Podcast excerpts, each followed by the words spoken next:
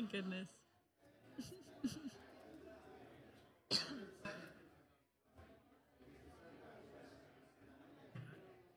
Good morning, everyone. Welcome to First Baptist Church. We are so excited to have you here today on this March morning. It is a great day to praise the Lord. Amen? Amen. Amen. Please stand with us and let's praise the Lord together. Thank you.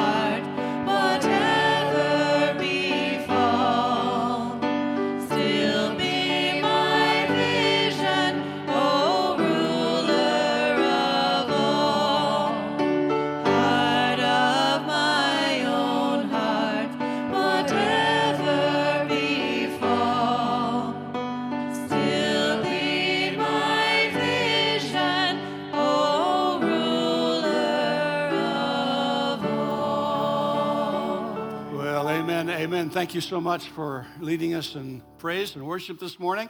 And I want you, before you sit, I want you to do something. I want you to look around the people around you. If you see some males who are forlorn and emaciated, their wives have been at a retreat for the last three days, and they probably haven't eaten a good meal. They've probably wept themselves to sleep every single night.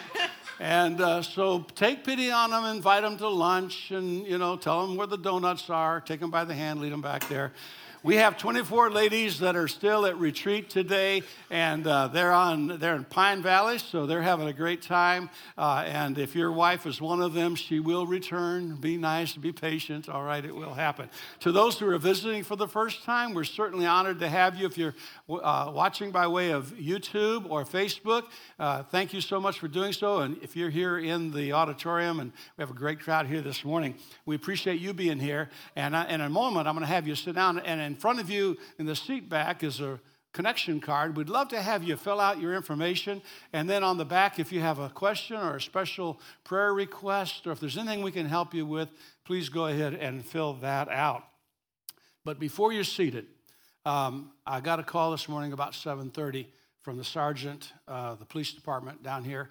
And uh, unfortunately, a twenty-three-year-old man, uh, young man, jumped from the bridge this morning. Uh, a permanent solution to a temporary set of problems, as it always is. And so there were uh, three officers impacted and a dispatcher. So I went over uh, immediately um, and was able to minister to um, these officers who I've gotten to know by riding along with them. And for those of you that don't understand, Uh, officers sometimes get criticized for being flippant about things like this, about real serious things. They cope with, I'm not saying it's the right way, but they cope with things like this when they were there and saw what happened, heard what happened, experienced what, when they, they cope with it with what they call dark humor sometimes. And it's not uh, the best way to deal with things, but it's a way that they do to kind of uh, insulate themselves from all of the emotions and all of the Uh, ramifications later on. But one of them said, I said, you know, how are you doing? I talked to every one of them, had prayer with them. But one of them said, uh, I'm doing great now, but tonight it'll be tough. And he's an experienced officer, and he knows what he's talking about. So I want us to pray for those officers. Mm-hmm. I want us to pray for some family, probably some parents, maybe a wife, maybe a girlfriend, maybe siblings who are going to get some really bad, maybe you've already gotten some really bad news today. Uh, so would you join with me as we bow our heads together in prayer?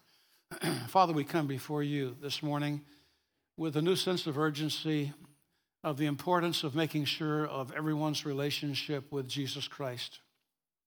Lord, I don't know this young man's relationship. I don't know if whether he's made a profession of faith in you or not. I have no idea.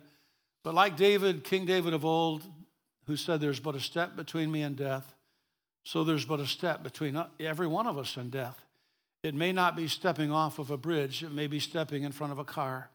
It may be taking a step into a whole new dimension with disease, with heartache, with heartbreak, with accidents, with violence, with whatever might happen.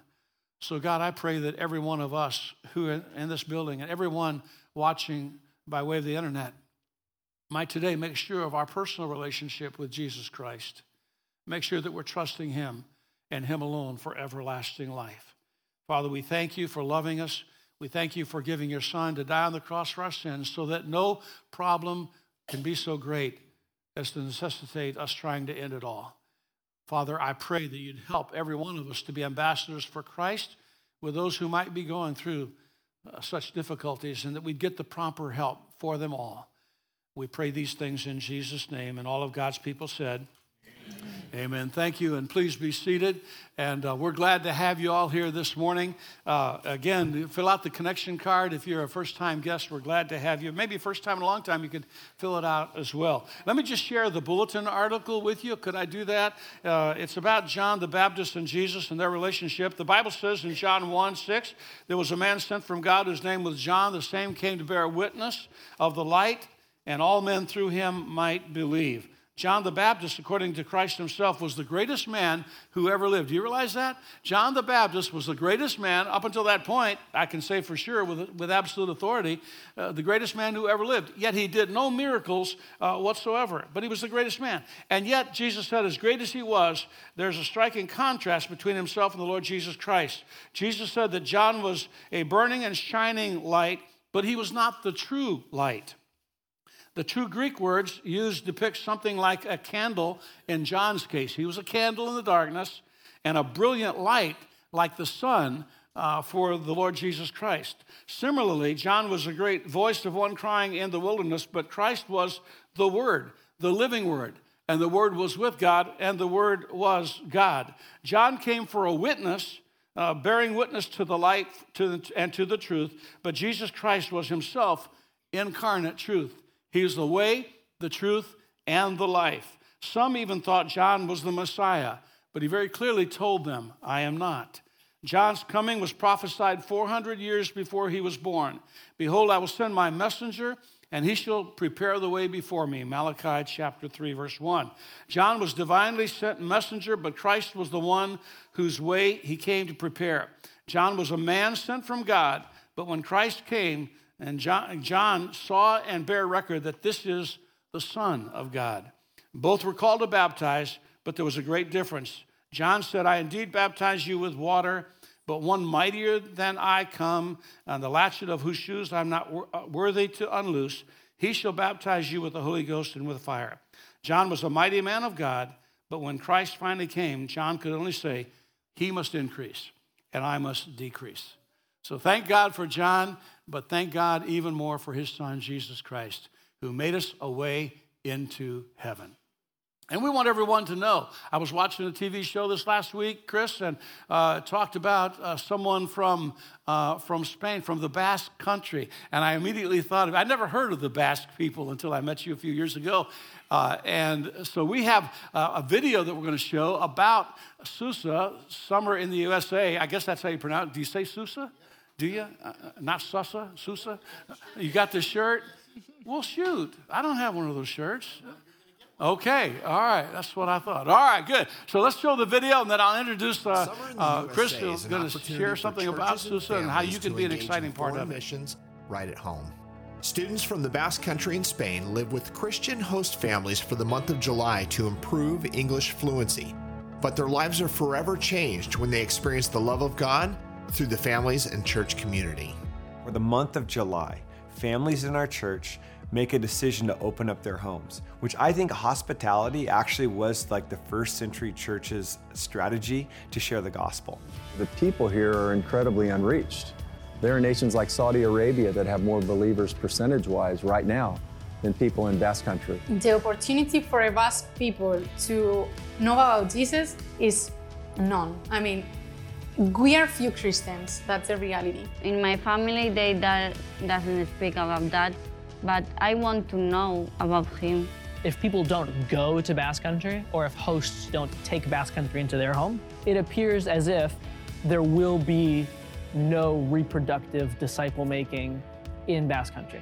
When there was the announcement about Summer in the U S A and the concept of hosting a teenager for a part of the summer, it kind of pulled at my heart. She came and uh, was here for a month and lived in our house and just kind of did whatever we did. So hosting a Basque student was a, a really cool way for us to give intention and extra meaning to our daily lives, and just having this person with us where we were sharing the love of Jesus with them, showing our kids what that looked like, and then just giving it that extra meaning to our entire summer.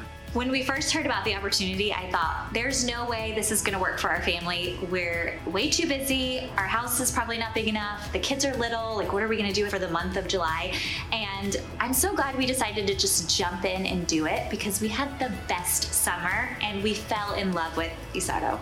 The impact that you can have in such a short period of time is like years of work, ultra condensed. Trust that if God is pulling at your heart, bottom line, follow that lead, and it will work. You welcome Chris Bobosco, who works for the Susa organization. Good morning. So, um, you know, I always wonder how to pitch this opportunity to people from every life stage and different backgrounds. And and even different church backgrounds. And I think I'm just going to pitch off what you mentioned this morning. You know, I grew up here in Coronado and um, had kind of everything handed to me on a silver platter, which most Coronado kids do. And, and and yet still one of my best friends took his life off the Coronado Bridge when, you know, I think it's ten years ago now. And I was just with some friends this weekend um, that we grew up with, and we were, you know, reminiscing about our friend and and and why he made that decision. And, you know, and, and if you think about the kids that you saw in this video, maybe you recognize some of them as teenagers from Spain. Maybe they look like American teens. Well, the reality is they're just kind of like American teens. This is a very prosperous part of Spain. The Basque region is incredibly um, like wealthy in some ways, a lot of industry, a lot of, you know, banking and stuff. And so in, in a lot of ways, these kids have really everything they need physically. It's, this is not a trip to an orphanage in Baja. This is the exact opposite. These are kids just like our kids in our community who have pain. My wife is a teacher here at, at the high school, And and she tells me practically every day the the struggles and, and the pressures that the, the that our kids are going through. And these these Spanish kids, really they're Basque, they're not any different. They're going through hard stuff. COVID was hard on everybody. And so really what this ministry is is an opportunity to, to take out one month of your life to say, I'm going to be hospitable and love on a teen who might look on the surface like everything's okay. And yet deep down, they've got hurt, they've got pain. We all do, right? But they don't have the opportunity to go to a church or to have fellowship or to hand their burdens to Christ. I mean, that's the reality. You know, my yoke is easy and my burden is light. Jesus wants to take those burdens. There was a girl we heard about who is a friend of one of our students about five, six years ago, who, you know, they they the, they study real hard during the week, but on the weekends they party, okay? And this girl was so inebriated that one one one weekend she was with her friends on a balcony and fell off the balcony and died. So if you just think about the the lostness of even youth in America, and then you just quadruple it for the youth in Europe. And then for the Basques, they're a unique people group. They're an ancient people group. They're the oldest inhabitants of Europe, and and yet they still don't have a an indigenous Basque-speaking uh, fellowship to be able to to take part in. So these are the details. I'm going to have um, John and Sylvia Moser, who hosted uh, a student, two students last year in Coronado with us. They're an incredible family, um, and they're going to tell you what it's like to host a Basque student. So give a hand to John and Sylvia. Hi there. Um, so last year was our first season. Um, the first thing I'll tell you is, uh, you know, they did the, the little pitch there. It's like the lady said, if if God's tugging at you, hands are up. Uh, we had all the hesitations. We're too busy. We got too much stuff on our plate, blah, blah, blah, blah, blah. Chris is a very persuasive guy. But at some point, we just decided to kind of take a, yeah, we'll do it. You know, wh- why not? And uh, on the connection with young people, we picked our student. We have daughters, um, and we have one who's a senior in high school this year. We picked our student because she liked Taylor Swift, and our daughter likes Taylor Swift. I mean, that's how we picked her. But, you know, I don't know if we got l- the luckiest draw ever, but this girl was a delight, an absolute delight. Uh, and, uh, you know, there's a lot of activities scheduled um, during the month that, that the group does. And uh, we go to camp every summer at Forest Home. Some of you may have been to Forest Home. We took our student with us, um, and we had an interesting kind of glitch with ours because the one thing you have to have to be able to host a student is time. You have to spend time with them. And um, our girl was, uh, I don't know, seventeen, sixteen, seventeen. Her brother was placed in Orange County with a family that was a great family, nice people, but they didn't have any time. And he was having a rough time, so we we got him too. Uh, uh, but and he st- he stayed with us for a while. But then we found friends, other Christian-believing friends, who would host him. But he came over to our house every day and stuff. But and they were they were stars when they went to camp. I mean, um, you know, kids from Spain with a bunch of teenagers at the Christian camp. They, they were stars. Uh, so we had a terrific time, uh, a great time, and it was really, really enriching for for our family. And uh, Sylvia, did what, what was your impression? Um, yeah, I guess I'll be the spokesman. Um, you know, we're in town here. If you have any questions about hosting a student or what it was like, it was really pretty easy for us. It's it, it's it's just having a teenager around the house, um, and there, you know, and Chris can speak to this and some other families, families who have younger children. That the kids really take to the younger children. They really bond, um, and uh, the the two kids we had, Javier and Marina. Uh, they're going to come back. I don't know if they're going to come back with Summer in the U S A, but they know they're welcome at our house anytime, and I'm sure we'll see them again. They had a great time, and we had a great time hosting them. So if if you have the slightest tug at your heart, um, you know, do it. All right. Thanks so much, you guys. Fitz, you want to say something? Okay. John, good to see you. It's been a while. I've, I've, been, I've been up here before talking about this program. It's everything that John just talked about. We, you know, our it was like a son to us. In fact, we were just back sitting, seeing his family this last summer. We've been there twice. He came and stayed with us twice. It's a great, great experience to to to to, to learn about their culture, but more importantly, to be there as an example of to see Christ in their lives because they don't see it there, like you said. And this is not some third world country. This is one of the most beautiful places that they live in. In fact. You know, you think you're coming to San Diego. Now that I've been there, now it's like I'm not sure if uh, we're as good as that. It's a very, very um, wealthy area. It's uh, these people, and again, and that's the you know when you don't think you need Jesus because you got everything figured out. So um, this is a great opportunity if you have an opportunity to do it. Fully, fully uh, uh, recommend it. Yeah, come talk to us. Thanks everybody so much. Yeah, I mean. There's so much more we could say, but we got to get on with the service. Uh, thank you for, for hearing about this opportunity. I challenge you to to pray about it and think about it. My wife, Megan, and I will be coordinating the program this summer here in Coronado and with other families and churches throughout San Diego. So we it's a it's a blast. We're going to have a great time. Uh, we do a Hollywood day. We do go out on the Patriot boat. We do a surfing day. We do all sorts of cool stuff. So love to have you guys be a part of it. Any life stage, you could be retired. You could be empty nesters. You could have teenagers. You could have kids. You could have be new, newly married. Really, any life stage presents different advantages uh, of, for, for hosting. And because we're part of a team of families, we lean on each other. So you get to know people throughout the summer. It's really fun. Come talk to us. Thanks so much. Thank you, Chris. Appreciate it very much. Let's stand and we'll continue to worship the Lord. And I want to let all the teenagers know that the class for the teens is meeting on the patio. Class for teens is out there right now, so go join them.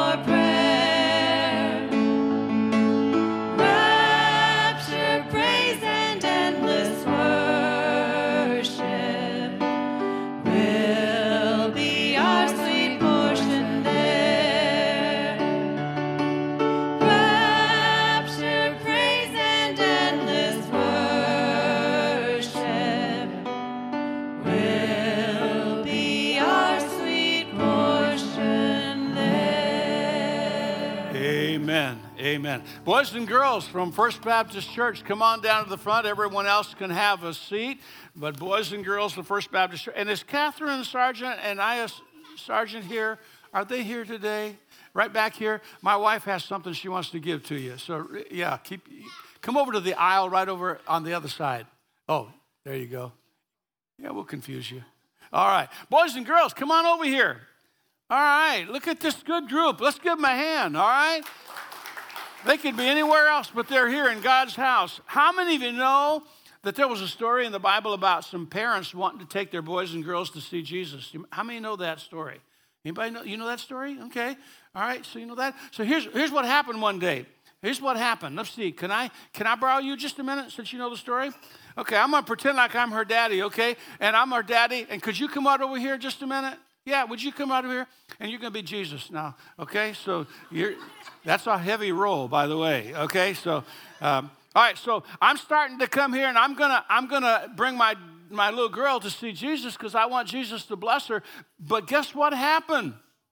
Some disciples. Who wants to be a disciple?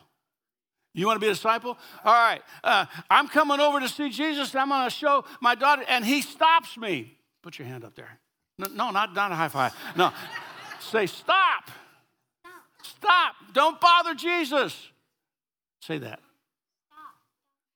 That's right. Oh, why not? Yeah, I didn't give you the line, did I?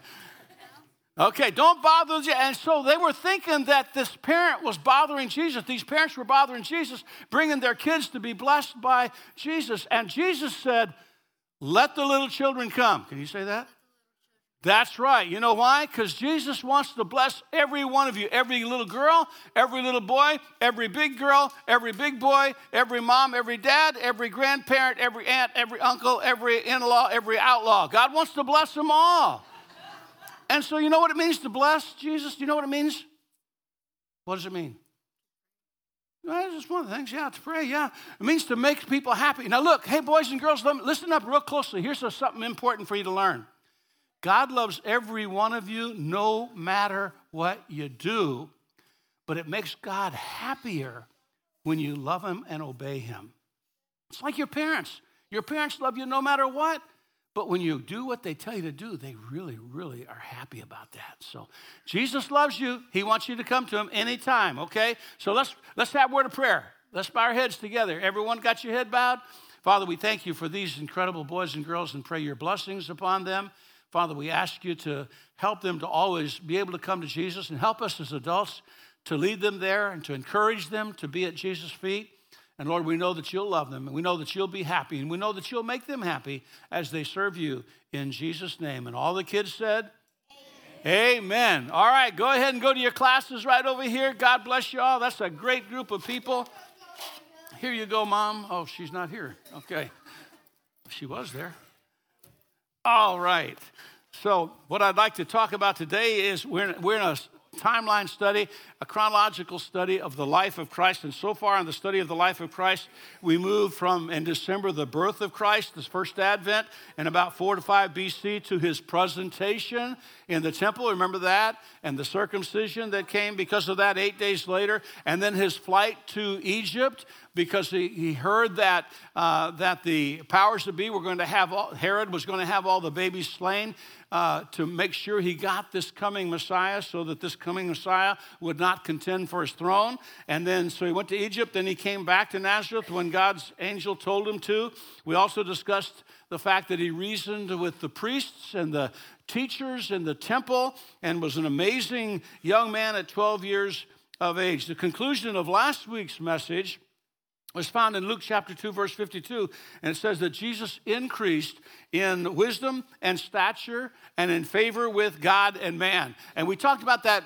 You remember the, the Greek word that's translated increased? It means literally to knock down or to get out of the way, chop down, chop away, those things that don't need to be there in our lives. And so as he increased, he he chopped away at things that you and I would have succumbed to and you and I would have given into. And you'll find out more about that in the temptation next week as we talk about that. But after his engagement at the at, with the religious leaders at the temple, we know nothing more about his life until about the summer of twenty-seven to twenty-nine A D, when uh, maybe eighteen years later, it was complete silence from the time he was twelve until he came to this uh, position in his point in his life of being baptized by John. From relative obscurity, he literally bursts onto the scene, being baptized publicly by his cousin, John the Baptist. Did you know they were cousins, huh?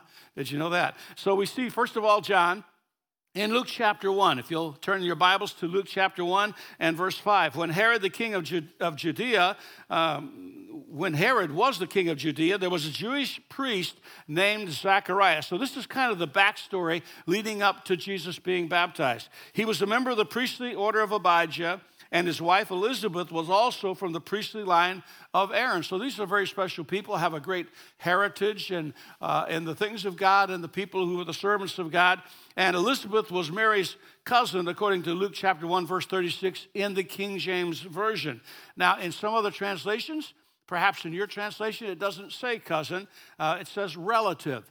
So we were, we're certain of the fact that Mary and Elizabeth were related. Uh, one translation says uh, cousin, the others say relate, relative. And John was their son and was Jesus' relative also because, uh, and perhaps he was a second second cousin. So Luke chapter one, verse six, Zechariah and Elizabeth were righteous in God's eyes, careful to obey all the Lord's commandments and regulations.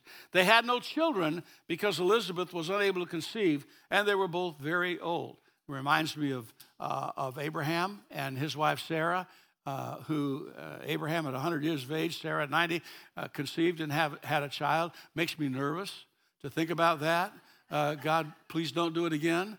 Uh, not in my life anyhow, please. Uh, but uh, they were unable, and yet with God, all things are possible. As Elizabeth and Zechariah were God-fearing, were obedient to him, and they were without child. In Luke chapter two, verse eight, one day Zechariah was serving in the temple, for, the, his, for his order was on duty that week, and was the custom of priests to be chosen by lot to enter the sanctuary of the Lord and burn incense. So he was he was coincidentally chosen to burn the incense in the temple at the very same time that the angel of God, the Lord, was going to appear to him in the temple. And again, I don't believe so much in coincidences as God incidences. And God arranged. It says he was chosen. He was chosen. You know what? It wasn't just the choosing Uh, of, of whoever the priests were making the choice. It was God choosing Zechariah through the priest. I love, I love, I love, I love what Terry Miller said yesterday in our men's breakfast, which, by the way, was incredible.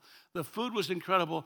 The word of God and the fellowship even more incredible. But he he said the worst day of his life was when he got his draft notice in nineteen, I think it was nineteen sixty-eight. But he said it turned into the best day of his life because he became the pastor of a ship. And they had revival on that ship and had a bunch of sailors get saved. And uh, so it prepared him for the ministry that he went into later on. So he he he said and shared that uh, it, it wasn't the draft board who had the authority. It was God who was working through all of that. And we need to remember that.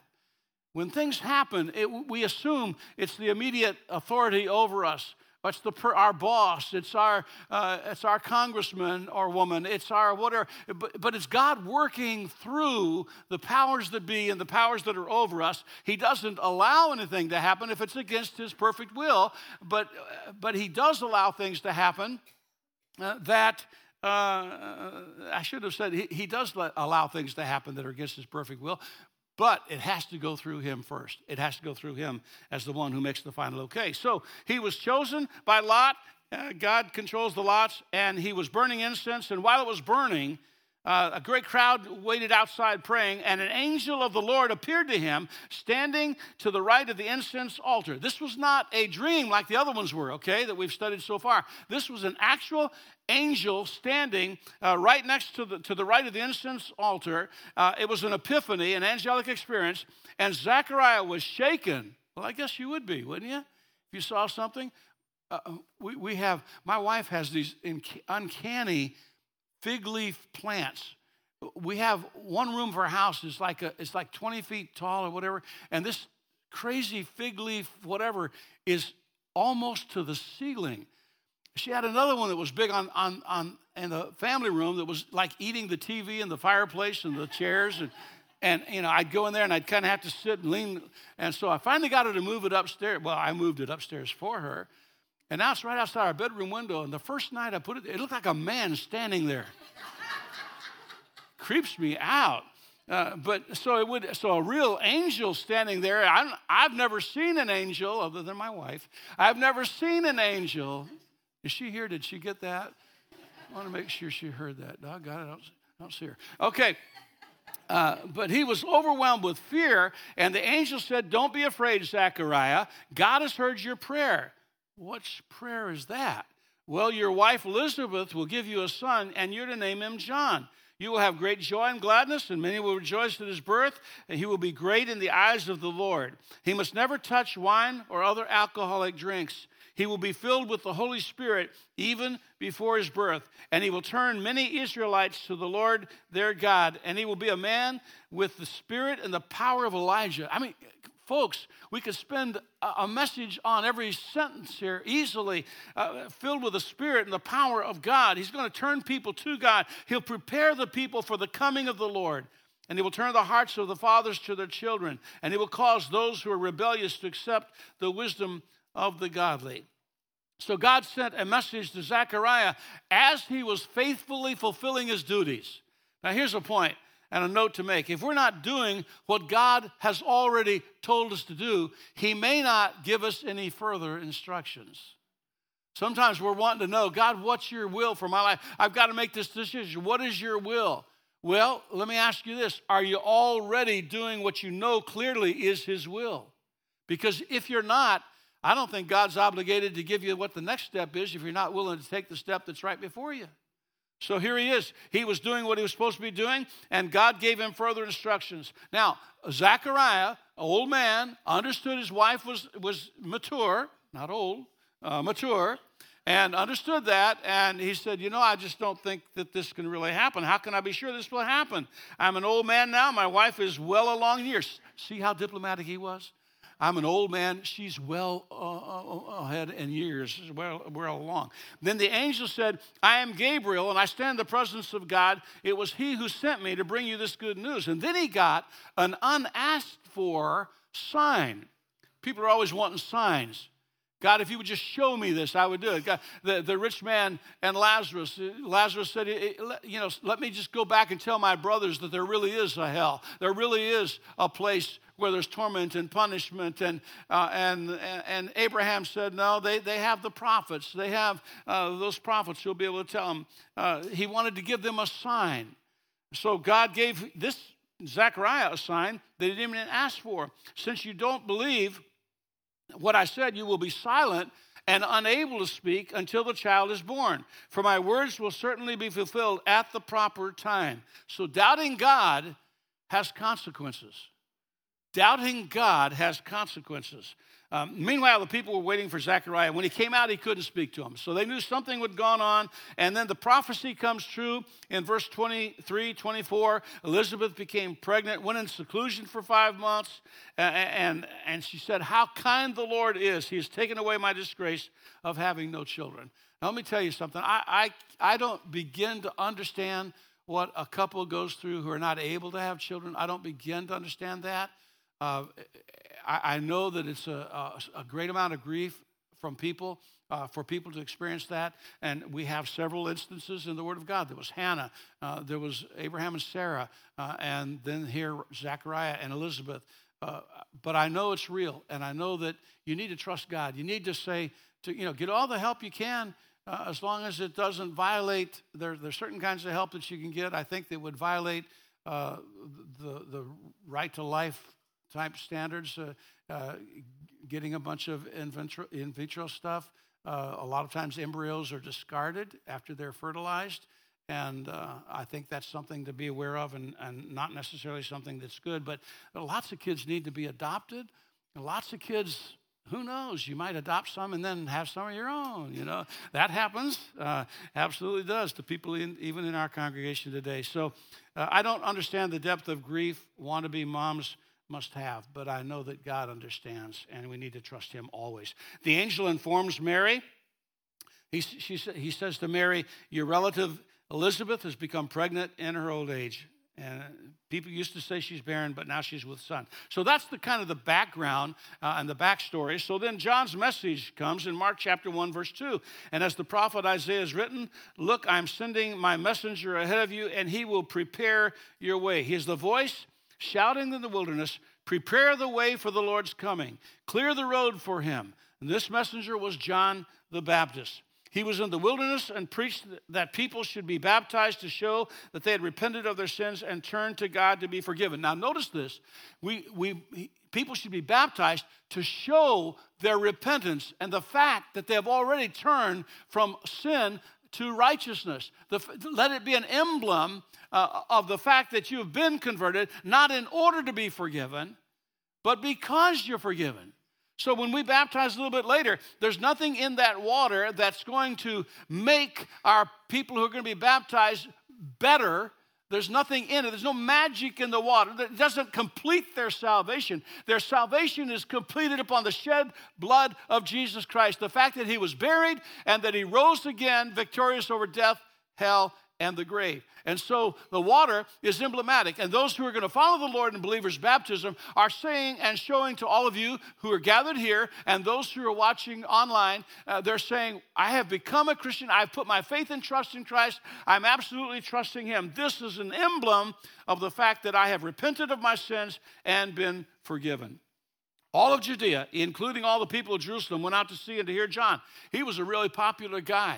It's kind of like... Uh, Uh, it's kind of like um, what's went on in Ashbury here. You know, people were flocking in there, hundreds, tens of thousands of people, over fifty thousand at one time in a little town of six thousand people. Uh, I can't imagine how that was. Uh, but and then and then if you saw Jesus' Revolution, if you haven't, what is the matter with you? Get out there and watch it.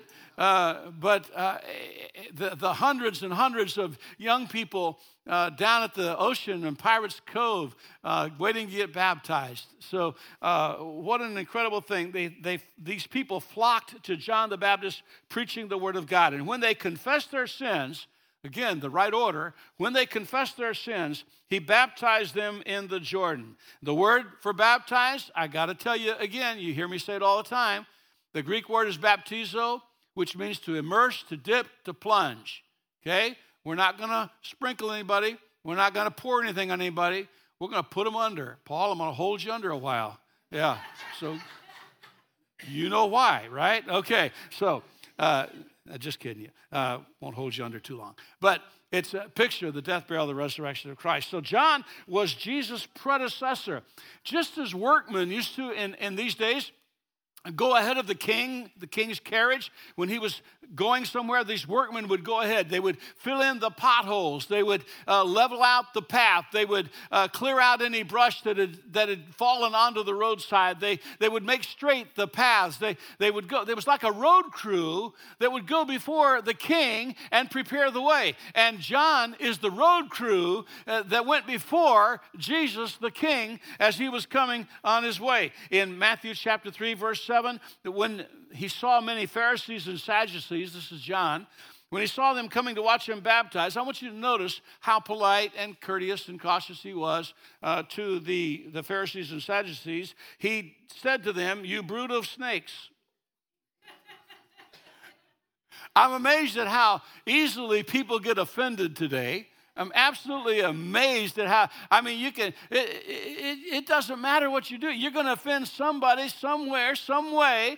And, and, and here's John the Baptist. Hey, you bunch of, hey, you Pharisees, you, you Sadducees, you bunch of snakes. Uh, and they still came to hear him. You know, I, I thought about trying that here, but I don't know that that would, I don't know that would work. So he, he exclaimed to them, you snakes, you, who, who's warned you to flee from the wrath? Prove by the way you live, that you repented of your sins and turned to God. I want to read that again. Prove by the way that you live that you repented and turned uh, of your sins and turned to God. we ought to daily be proving by the way we live that we have turned from our sins and turned unto God. Not just Sundaily, every day, daily, letting people. Don't just say to each other, we're safe for we're descendants of Abraham. It, it, your family you, may have been Christian back to the colonies. I, I, it doesn't matter. Your personal faith has to be real and alive. Your personal repentance has to have occurred. You need to. You can't be saved on the on the on the shirt tails of your grandfather's preaching or your dad's preaching or your mom's faith or your grandparents' faith. You've got to you've got to turn to him yourself.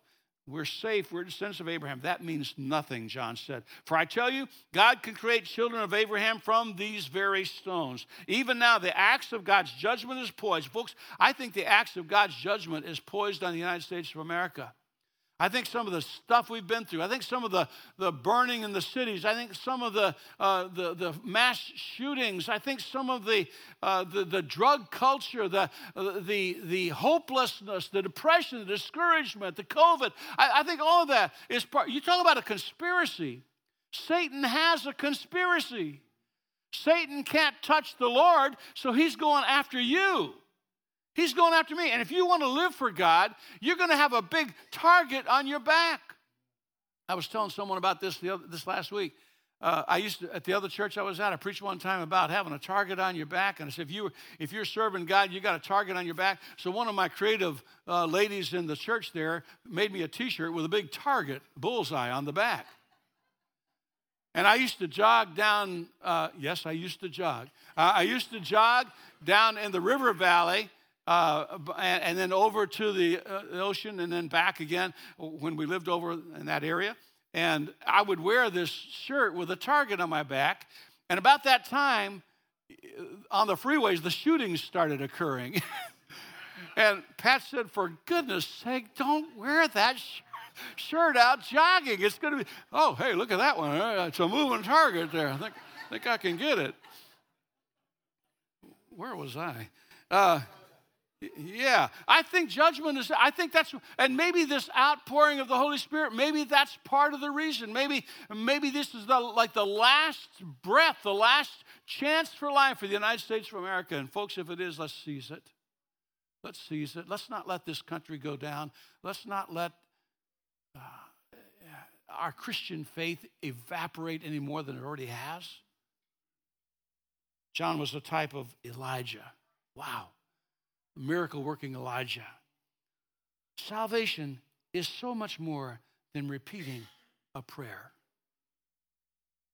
And we, all my ministry, I've had people pray.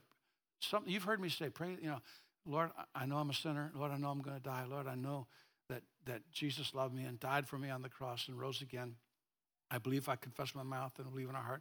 My heart, God is raising from the dead. I can be saved. For whosoever shall call upon the name of the Lord shall be saved. I said that all. But you can say that prayer every day, three times a day if you want to, for the rest of your life, and never go to heaven if you don't mean it in your heart and in your soul. Repentance, not just saying a prayer. It's not like abracadabra. I don't believe that does anything, but I can say it, abracadabra. Abracadabra, the doors are going to open. Abracadabra, the, you know, I don't believe it's going to work. Some people pray that prayer just to say it, just kind of like as a fire escape, just in case. Just in case it really makes a difference, I'll pray that prayer. But unless you feel it here and here, and you make that decision to commit and to con- and, and to convert and to repent of your sins, it's ineffectual. Salvation is so much more than repeating a prayer. It is turning from sin and turning to the Savior. That's repentance. And if you're the same person that you were when you walked down to the altar and got on your knees, if you get up and go back and you're the same exact person, nothing happened down here. Repentance needs to take place. It's an entire lifestyle change. It affects our actions. It affects our words. It affects our thoughts. It affects our deeds. So are you a new creation? Because baptism is only for new creations. That's why I don't baptize babies. Dedicate babies. Unbaptized babies. They haven't made a decision. They're not a new creation yet. They can be fed. They can be warm. They can everything. You can have done everything for them. And they can cry anyhow just because they're sinners. Because they're spoiled rotten. Because grandparents spoiled kids. That's what God gave us grandparents for, is to spoil us. So when you do truly repent, then baptism is important. Jesus' baptism in Matthew chapter three, verse thirteen, then came Jesus from Galilee to Jordan to be baptized of him. And the Greek construction, I'm not a Greek scholar, so I'm taking the word of those who are. The Greek construction indicates that Jesus came to John for the very purpose of being baptized. He sought him out. He was purposeful. He wasn't just walking by, oh, there's John, there's somebody preaching. Hey, that's pretty good. I think I'll get baptized. He came for the very purpose. But John initially objects to baptizing Jesus. John said, I have no, I have need to be baptized by you, and yet you come to me? John goes a little bit further, and he sets up contrasts in the pronouns of I and you. These are emphatic pronouns. I am the one who needs to be baptized by you. Pronouns are important. Can you believe we live in an age of pronoun confusion? Try explaining that to your grandparents. He wants to be called a she. Some violent criminal up in L A just, just recently um, who, who, who transitioned, and, and, and then the prosecutor referred to him as him because in his former life he was a him. And the prosecutor got five days suspended pay and suspended duty for referring to the criminal who violently attacked a little young girl, not as a her, but as a him. He, he attacked her, and that's all I'll say about that. And the prosecutor was reprimanded for it. And he, him, she, it is in jail bragging about what it did. Uh, that was not here. I, I, okay, John is indicating that I'm inferior to you, Jesus. I need to be baptized by you. He displays his humility. And yet Jesus insists. Jesus said unto him, allow it to be so. Literally, let's get on with the baptism. For it is up to us to fulfill all righteousness. Then he allowed him. And I want you to notice something. You who you who got baptized when you were younger, or you got sprinkled, or whatever it was you got before you got saved. And by the way, I did. I, I, I got my bases covered. I was sprinkled too. I, I went through catechism and the Methodist Church and Creed, Illinois, so I got it covered. I, I, good, bad, ugly, whatever. I got it all covered. But Jesus, I got to remind you, was an adult when he got baptized. So there's no shame in being an adult and getting baptized. Getting baptized is the right thing to do once we made our profession of faith in Christ. And so he said, Jesus said, I want to fulfill all righteousness. I want to do what's important and what's necessary. And John sought John, uh, Jesus sought John on purpose, and, and Jesus became our example by being baptized. Now, why would Jesus need to be baptized? He's not a sinner. We all agree with that. There was no repentance necessary. We all know that. One commentator says Jesus might well have been up there in front standing with John and calling sinners to repentance. That's, that's where he belonged, right alongside of John. Calling people, you brood of snakes, come and get converted. Come and get saved. That's what Jesus could have been doing. But instead, he was down there with the sinners, affirming his solidarity with them, even though he was not a sinner himself. I got to make sure I underscore that. But he was there with it. He, he fellowshiped. He ate with sinners, with, with those who were not the, the, the ones who professed to be piety and, and, and, and perfect in all ways. He, he affirmed his solidarity with sinners, making himself one with them in the process of the salvation that he would in due time accomplish. Well, that's in fulfillment of Scripture, because Isaiah said he would be numbered with the transgressors. And when Jesus was crucified, he was crucified between two revolutionaries. The Father affirms his Son in this whole adventure, because what he does then, and Jesus, when he was baptized, went up straightway out of the water. They came up out of the water. They were in the water. They came up out of the water. It wasn't sprinting, it was pouring. It came up out of the water. And and he and he went up straightway out of the water. And lo, and behold, the heavens were opened unto him. And John saw the Spirit of God descending like a dove and lighting upon him. And lo, a voice from heaven saying, "This is my beloved Son, in whom I'm well pleased." And there you have, theologically presented to you, the Trinity. The Son being baptized, the Holy Spirit coming in the form of a dove, and the voice from the Heavenly Father saying, "This is my beloved Son."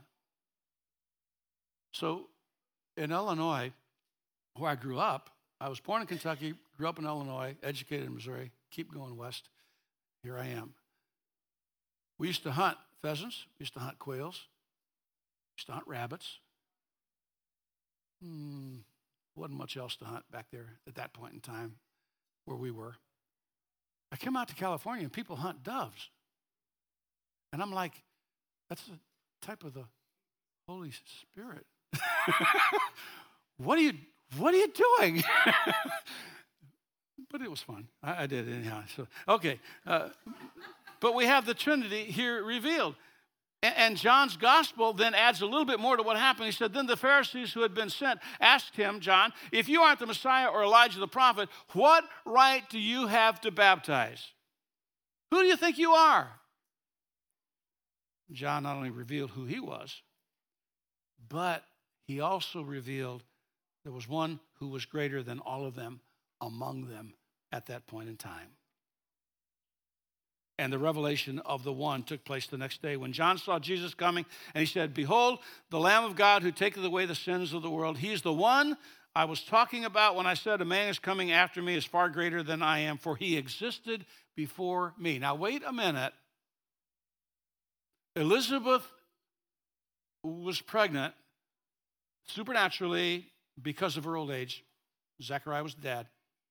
Then you have Mary becoming pregnant six months later, supernaturally, without the agency of a human father. And yet John, who was born before Jesus was born, says he existed before I. You know what he's saying? Jesus is the everlasting Son of Almighty God. He didn't just become God. He didn't just become the Son of God. He has always been the Son of God. He existed before I did. And John testified, "I saw the Holy Spirit descending like a dove from heaven and resting upon him. I didn't know he was the one, but when God sent me to baptize with water, he told me the one on whom you see the Spirit descend and rest is the one who will baptize with the Holy Spirit. I saw this happen to Jesus. I testify that he was chosen, the chosen one of God." And let me just close with this idea. This is another proof by way of empirical evidence that Jesus is God. Because empirical evidence, John said, "I handled him," he baptized him. John said, "I saw him and saw the Holy Spirit descending." John said, "I heard the voice of the Father crying out, saying, 'This is my beloved Son, whom I'm well pleased.'" And therefore, John testifies of him. Empirical evidence. This wasn't some story he heard from somebody. It wasn't hearsay. This was admissible in a court of law. Had it been challenged in a court of law, John would have said, "I touched him, I heard him, I saw him, I testify of him because of who he is." Following the baptism, following the baptism, not before the baptism, following the baptism, the first testimony of John, the first disciples were chosen, the first miracle was performed, the first appearance of Jesus at Capernaum, the first Passover during his public ministry. He had been there when he was a twelve-year-old boy, not yet in his public ministry, but the first one in his public, and the first extended discourse. All of these things would follow, and we'll see them in the weeks to come. But before these first, there was first of all baptism. But what comes before baptism? Salvation. So would you bow your heads right where you're seated? Because this is, a, this is a holy moment right now. This is a this is a, an important time. Please don't don't be talking to anybody yet. Just just think about this question: have you repented of your sin? Have you been born again? Are you a new creature in Christ? Have you trusted him for everlasting life? If you haven't, you can right now. Again, it's not the words that you say that's some kind of a magic formula that kicks in if you say the words just right. What it is, it's a, it's a needy sinner, a needy, sinful soul that needs cleansing that only the shed blood of Christ can provide. And when we come to the end of ourselves and we're ready to come to Christ, we need to pray something like the prayer I'm going to pray, but it's not exact, of course. It doesn't have to be exact, but your attitude of heart needs to be this. Dear God, I know that I am a sinner. All of sin comes short of the glory of God. I know I'm going to die one day. I don't want it to be right away, but I know I will one day, so the wages of sin is death. Because I'm a sinner, I'm going to die one day. But I believe, Father, that Jesus is your only begotten Son. And I believe the gift that he offers us is everlasting life by grace through faith in Jesus Christ. And today I put my faith completely in him. Lord, I trust you. I want to repent. I want to change directions in my life. I want to be a new creature in Christ. Father, please forgive me my sins and be my Savior. If you just prayed that prayer, or if you're going to pray that prayer right now, with every head bowed, I won't embarrass you. Just slip your hand up, hold it up for a moment. Preacher, I'm praying that prayer. God bless you.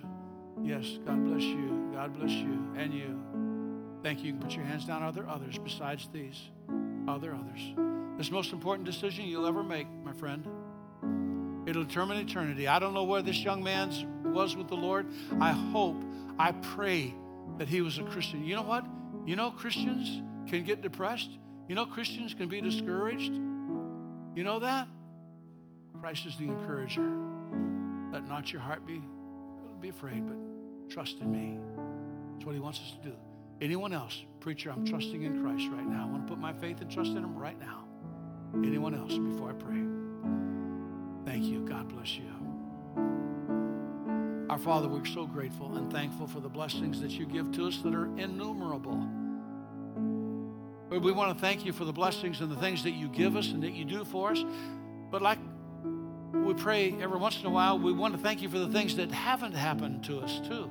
The times when you saved us from situations, the time when you bailed us out of bad things, Lord, the times when you prevented us from doing things that we otherwise would have been so sorry for.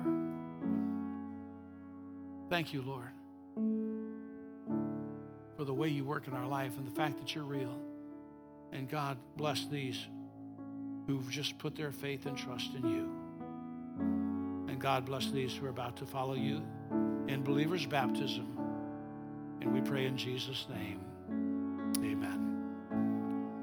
Now, those of you that prayed this prayer, and there were several hands that went up, on the table by the sound booth, on the table by the sound booth, there's some blue plastic bags. I want you to pick up one of those and take it with you. Don't just be satisfied having made that decision, but now figure out what's your next step.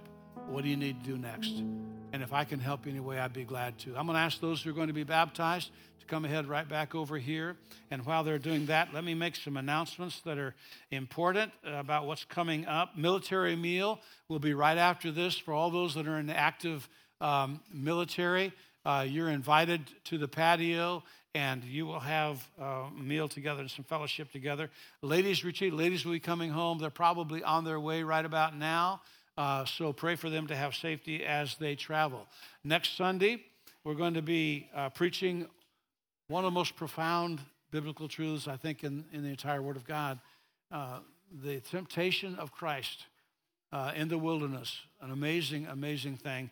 And so I hope you'll be here for that. And by the way, uh, it's not without irony that we're going to talk about temptation of Christ, and it's on Time Change Sunday. Because the devil's going to say, it won't hurt to miss this one week. It just won't hurt at all. Why don't you just sleep in a little bit? It's really only six o'clock. It's not seven o'clock. Uh, so time change.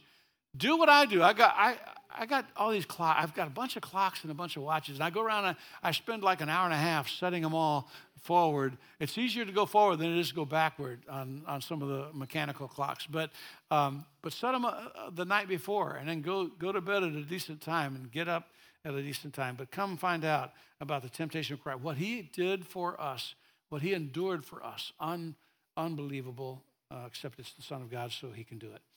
Potluck on the twenty-sixth. You remember the potlucks we used to have before COVID? Remember that? Chuck, you remember those? Huh? Yeah? Yeah, okay. Well, we're going to we're gonna start them up, the Lord willing, again. Annabelle's heading that up. If you want to help out, she could sure use some help.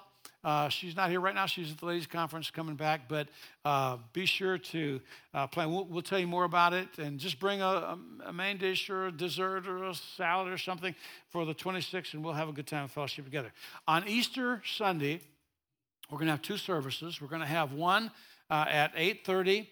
And I would appreciate it if some of you could come and go to the church service at eight thirty and be willing to work and help out uh, with the kids in the uh, ten thirty service. So we have eight thirty and ten fifteen, I should say. I take that back to ten thirty. ten fifteen. And there'll also be overflow area uh, on the patio. There won't be a teen class that week. They'll meet in with us. But the kids will go right to their classes when you come to church. So they won't be in the auditorium. They'll go right to their class just for Easter Sunday only. Um, we're also going to be starting very soon, we'll tell you more about it, a Men of Resolution ministry, which is an opportunity for discipleship, getting deeper in our walk with the Lord. Uh, and it's a s- small group thing like the Women of, of uh, Resolutions ministry is. So if you're interested in that, uh, that'll be coming up. We'll tell you how to commit to that and so on. Speaking of which, commitment, commitment cards. Uh, if if you signed up for something, if no one has gotten a hold of you yet, please don't let it slide. Uh, we're, we do value you. We want you there. Maybe we tried to get a hold of you and haven't been able to. Uh, if you were, especially if you're interested in helping out with the kids ministry, get a packet from Julie, our secretary, and stop at the main office and ask for that, and she'll get you started in getting ready uh, for that. So we're going to have a song right now, and then we're going to baptize, the Lord willing.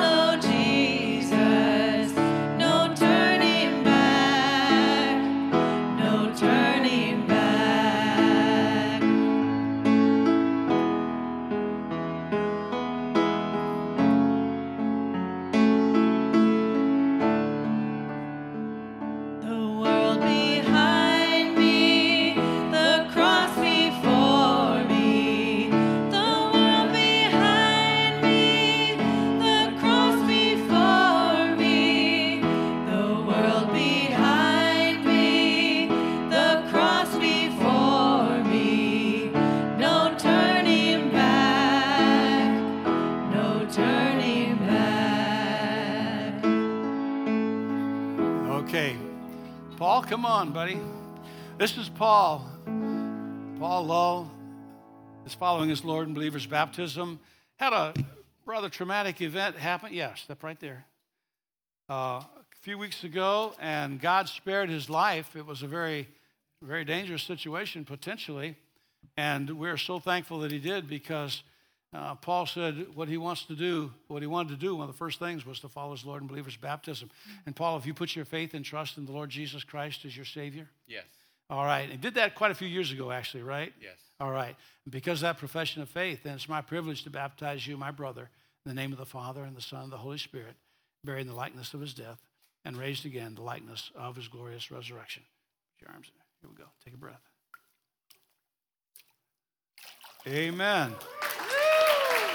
All right. Come on out right here. Now I know we can baptize a six-foot something guy. I was wondering about if we're going to have to get an extension on this or what. There you go. Thank you, Paul. God bless you. Oh, no problem. No problem. The carpet's used to it. All right. And this is Catherine. We have actually a mother and daughter team here, and this is Catherine. Have it stand, stand right there. There you go. And then turn around, be seated. There you go. Catherine, we're so glad that you and Ava have come today and, and having a desire to follow the Lord and believer's baptism, taking that next step. Uh, Catherine, have you prayed and asked Jesus to be your Lord and your Savior? Yes. All right. I'm so pleased for that. And because of that, I get to baptize you, my sister, in the name of the Father, and the Son, and the Holy Spirit, buried in the likeness of his death and raised again in the likeness of his glorious resurrection. Amen. God bless you. All right. There you go. It's warm. And this is Ava, and I didn't know when I chose her this morning that she was going to be the one I was going to baptize, so that was kind of cool. And Ava, have you prayed and asked Jesus to be your Savior and to forgive you of your sin? And you know what? I get to baptize then you, my sister, in the name of the Father and the Son and the Holy Spirit, buried in the likeness of his death and raised in the likeness of his glorious resurrection. It's a picture of what Jesus did for us when he died and was buried and rose again. Take a little breath. God bless you. Amen. All right. There you go. There you go. And you, yes, you can follow your Lord in believer's baptism. Just let me know when you want to do it, and I'll be glad to work it out. So let's stand. We're going to be dismissed in a word of prayer. What a great crowd. I don't know if those twenty-four ladies had been here this morning, if there'd be room for them. I don't know. But we'll try. We'll work it out. Be praying about coming up uh, Easter services. Also be praying for the family who've gone through situation this morning. Father, bless us, dismiss us with your love. Go with us today. Keep us safe. Keep us trusting you. We pray in Jesus' name. And all of God's people said, Amen. Amen. Thank you so much for being in God's house.